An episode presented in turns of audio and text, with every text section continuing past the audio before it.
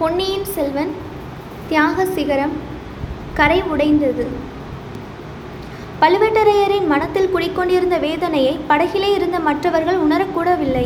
உயர்காற்றில் படகு அகப்பட்டு கொண்டதன் காரணமாகவே அவர் அவ்வளவு சங்கடப்படுவதாக நினைத்தார்கள்.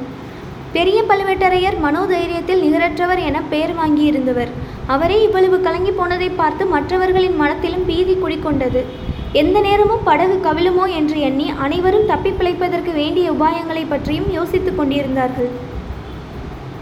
கடைசியாக வெகுநேரம் படகு தவித்து தக் தகு தவித்து தத்தளித்த பிறகு கரையேற வேண்டிய துறைக்கு அரைக்காத தூரம் கிழக்கே சென்று கரையை அணுகியது. இனி கவலை இல்லை என்று எல்லோரும் பெருமூச்சு விட்டார்கள். அச்சமயத்தில் நதிக்கரையில் புயற்காற்றினால் பேயாட்டம் ஆடிக்கொண்டிருந்த மரங்களில் ஒன்று தடார் என்று முறிந்து விழுந்தது. முறிந்த மரத்தை காற்று தூக்கி கொண்டு வந்து படகின் அருகில் தண்ணீரில் போட்டது. படகை திருப்பி அப்பால் செலுத்துவதற்கு ஓடக்காரர்கள் பெரும் முயற்சி செய்தார்கள் பலிக்கவில்லை. மரம் அதிவேகமாக வந்து படகிலே மோதியது. படகு தடால் என்று கவிழ்ந்தது. மறுகணம் படகில் இருந்தவர்கள் அனைவரும் தண்ணீரில் விழுந்து மிதந்தார்கள்.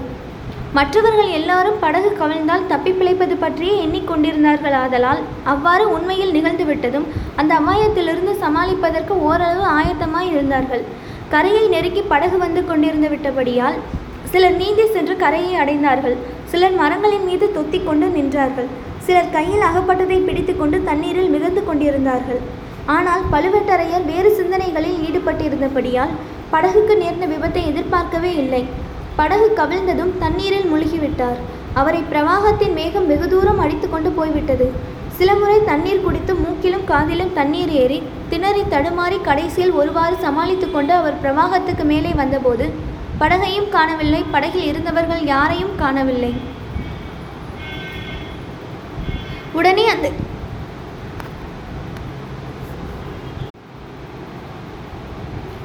உடனே அந்த கிழவரின் நெஞ்சில் பழைய தீரத்துவம் துளிர்த்து எழுந்தது. எத்தனையோ போர்களில் மிக ஆபத்தான நிலைமையில் துணிவுடன் போராடி வெற்றி பெற்ற அந்த மாபெரும் வீரர் இந்த கொள்ளிடத்து வெள்ளத்துடனும் போராடி வெற்றி கொள்ள தீர்மானித்தார். சுற்றுமுற்றும் பார்த்தார். சமீபத்தில் மிதந்து வந்த ஒரு மரக்கட்டையை எட்டி பிடித்து கொண்டார். கரையை குறிவைத்து நீந்த தொடங்கினார். வெள்ளத்தின் வேகத்துடனும் புயலின் வேகத்துடனும் ஏக காலத்தில் போராடிக்கொண்டே நீந்தினார். கை சளைத்தபோது சிறிது நேரம் வெறுமனே மிதந்தார். பலமுறை நதிக்கரையை ஏற முயன்றபோது மழையினால் சேராக இருந்த கரை அவரை மறுபடியும் நதியில் தள்ளிவிட்டது. உடனே விட்டுவிட்ட கட்டையை தாவி பிடித்து கொண்டார். இவ்விதம் இருட்டி ஒரு ஜாமத்துக்கு மேலாகும் முறையில் போராடிய பிறகு நதிப்படுக்கையில் நாணற்காடு மண்டி வளர்ந்திருந்த ஓரிடத்தில் அவருடைய கால்கள் தரையை தொட்டன. பின்னர் வளைந்து கொடுத்த நாணர் புதர்களின் உதவியைக் கொண்டு அக்கிழவர் தட்டு தடுமாறி நடந்து கடைசியாக கரையேறினார். அவரை சுற்றிலும் காணாந்தகாரம் சூழ்ந்திருந்தது. பக்கத்தில் ஊர் எதுவும் இருப்பதாக தெரியவில்லை.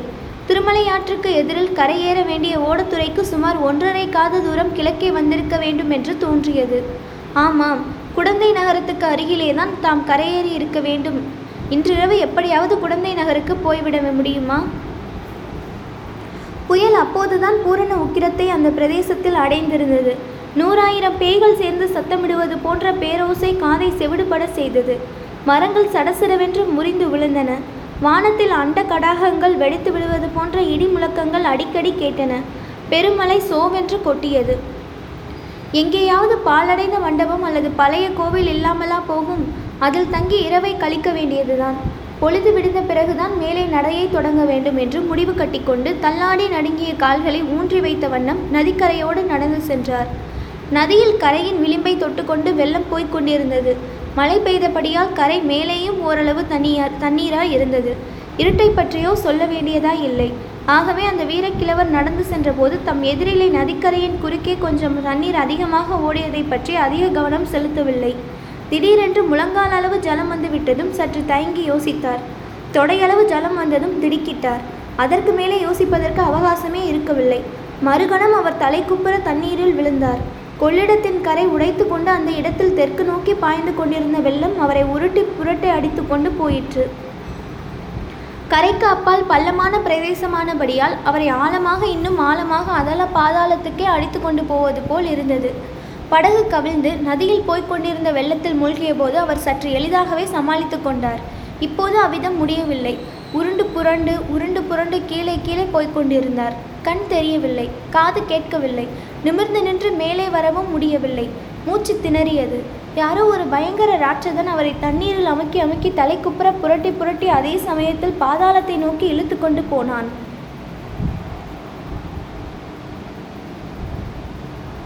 ஆஹா அந்த ராட்சதன் வேறு யாரும் இல்லை.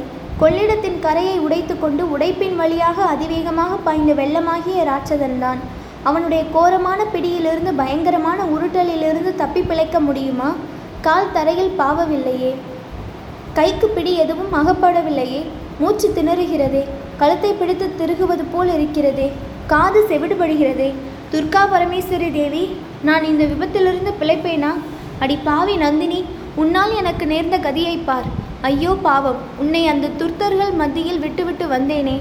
சீச்சி உன் அழகைக் கண்டு மயங்கி உன் நிலையைக் கண்டு இறங்கி உன்னை மணந்து கொண்டதில் நான் என்ன சுகத்தை கண்டேன்? மன அமைதி இழந்ததைத் தவிர வேறு என்ன பலனை அனுபவித்தேன்? கடைசியில் இப்படி கொள்ளிடத்து உடைப்பில் அகப்பட்டு திணறி திண்டாடி சாகப் போகிறேனே. அறுபத்தி நாலு போர்க்காயங்களை சுமந்த என் உடம்பை புதைத்து வீரக்கல் நாட்டி பள்ளிப்படை கூட போவதில்லை. என் உடலை யாரும் கண்டெடுக்கப் போவது கூட இல்லை. எங்கேயாவது படுபள்ளத்தில் சேற்றில் புதைந்து விடப் போகிறேன். என் கதி என்ன ஆயிற்று என்று கூட யாருக்கும் தெரியாமலே போய்விடப் போகிறது. அல்லது எங்கேயாவது கரையிலே கொண்டு போய் என் உடம்பை இவ்வெள்ளம் ஒதுக்கி தள்ளிவிடும். நாய் நரிகள் பிடுங்கி தின்று பசியாரப் போகின்றன. சில நிமிட நேரத்திற்குள் இவை போன்ற எத்தனையோ எண்ணங்கள் பழுவேட்டரையர் மனத்தில் தோன்றி மறைந்தன. பின்னர் அடியோடு அவர் நினைவை இழந்தார். தடார் என்று தலையில் ஏதோ முட்டியதும் மீண்டும் சிறிது நினைவு வந்தது.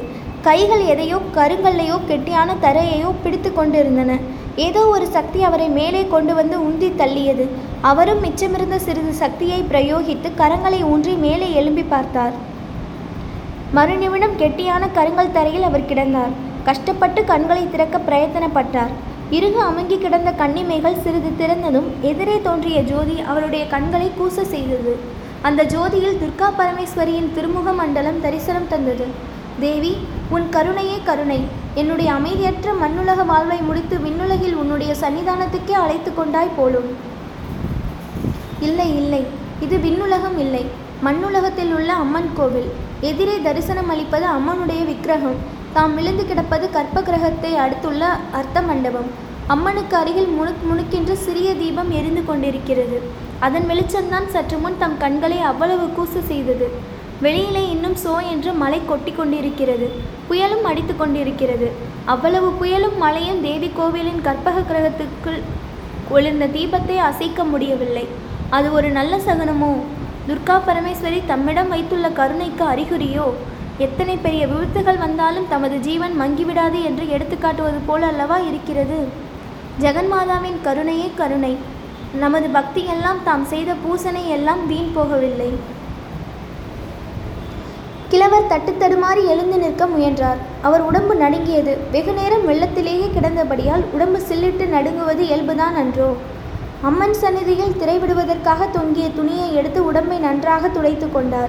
தமது ஈரத் துணியை களைந்து எறிந்துவிட்டு திரை துணியை அறையில் உடுத்தி கொண்டார். அம்மன் சந்நிதியில் உடைந்த தேங்காய் மூடிகள் பழங்கள் நிவேதனத்துக்காக பொங்கல் பிரசாதங்கள் எல்லாம் வைத்திருப்பதைக் கண்டார். தேவிக்கு பூஜை செய்வதற்காக வந்த பூசாரியும் பிரார்த்தனைக்காரர்களும் எல்லாவற்றையும் அப்படி அப்படியே போட்டுவிட்டு ஓடிப்போயிருக்க வேண்டும். ஏன் அவர்கள் அப்படி ஓடினார்கள்? புயலுக்கும் மலைக்கும் பயந்து ஓடினார்களா? அல்லது கொள்ளிடத்துக்கரையில் உடைப்பு ஏற்பட்டு விட்டதை பார்த்துவிட்டு ஓடினார்களா? எதுவாக இருந்தாலும் சரி தாம் செய்த புண்ணியந்தான் துர்கா பரமேஸ்வரி தம்மை உடைப்பு வெள்ளத்திலிருந்து காப்பாற்றியது மட்டுமல்ல தம்முடைய பசி தீர்வதற்கு பிரசாதமும் வைத்துக்கொண்டு காத்திருக்கிறாள். இன்றிரவு இந்த கோவிலிலேயே கழிக்க வேண்டியதுதான். இதை காட்டிலும் வேறு தக்க இடம் கிடைக்கப் போவதில்லை. உடைப்பு வெள்ளம் இந்த சிறிய கோவிலை ஒட்டித்தான் பாய்ந்து செல்ல வேண்டும். அதனால் கோவிலுக்கே ஆபத்து வரலாம். கோவிலை சுற்றிலும் வெள்ளம் குளிப்பறித்து கொண்டிருக்கும்.